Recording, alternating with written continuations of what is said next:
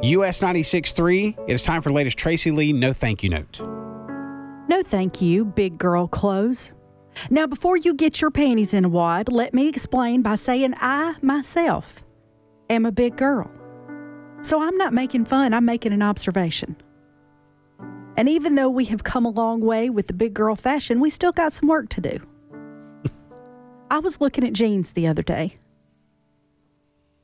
because I need something that is not form fitting because my form gives me fits. you know what my choices were? Now, this is on a plus size website, all right? All Here right, are my choices Here we go. bombshell skinny, boyfriend straight, slim boot, sky high skinny, lux skinny, and jegging.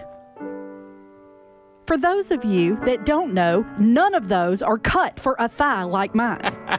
If it don't say expandable somewhere, I ain't buying it. Right? Where's the loose fit, the relaxed, the I'm eating Mexican for lunch and need room to expand cut? Why y'all call everything skinny?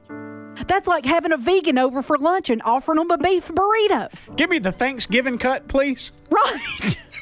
I wish that was a thing. Work like that. And what is up with the shirts? They're too short and fall in your tummy crease because those are a thing. Or they're so long it looks like you got a wedding train in the back and it sticks to your bum. That's super flattering. Having a brightly colored, geometric, shapeless shirt sticking to your bombshell skinny backside. And what's up with the patterns? Some designer somewhere's thinking, oh, well, if it goes over a size 22, put some pails and shovels on it. Because she's obviously given up on life. the embroidered on the pocket that comes with the matching pants with the pattern all over it. Stop wearing those.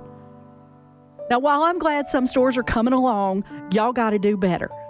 We're already insecure enough every time we leave the house, and oversized rose embroidered t shirts are not helping.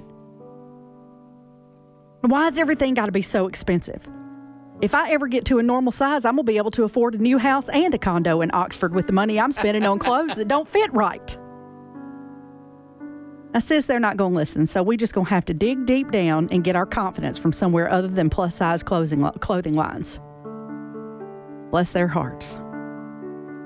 Thank you. No, thank you. You gotta get up in the morning. The morning show. I love them in the morning. Good morning. Your morning show with Nate and Tracy on US 96.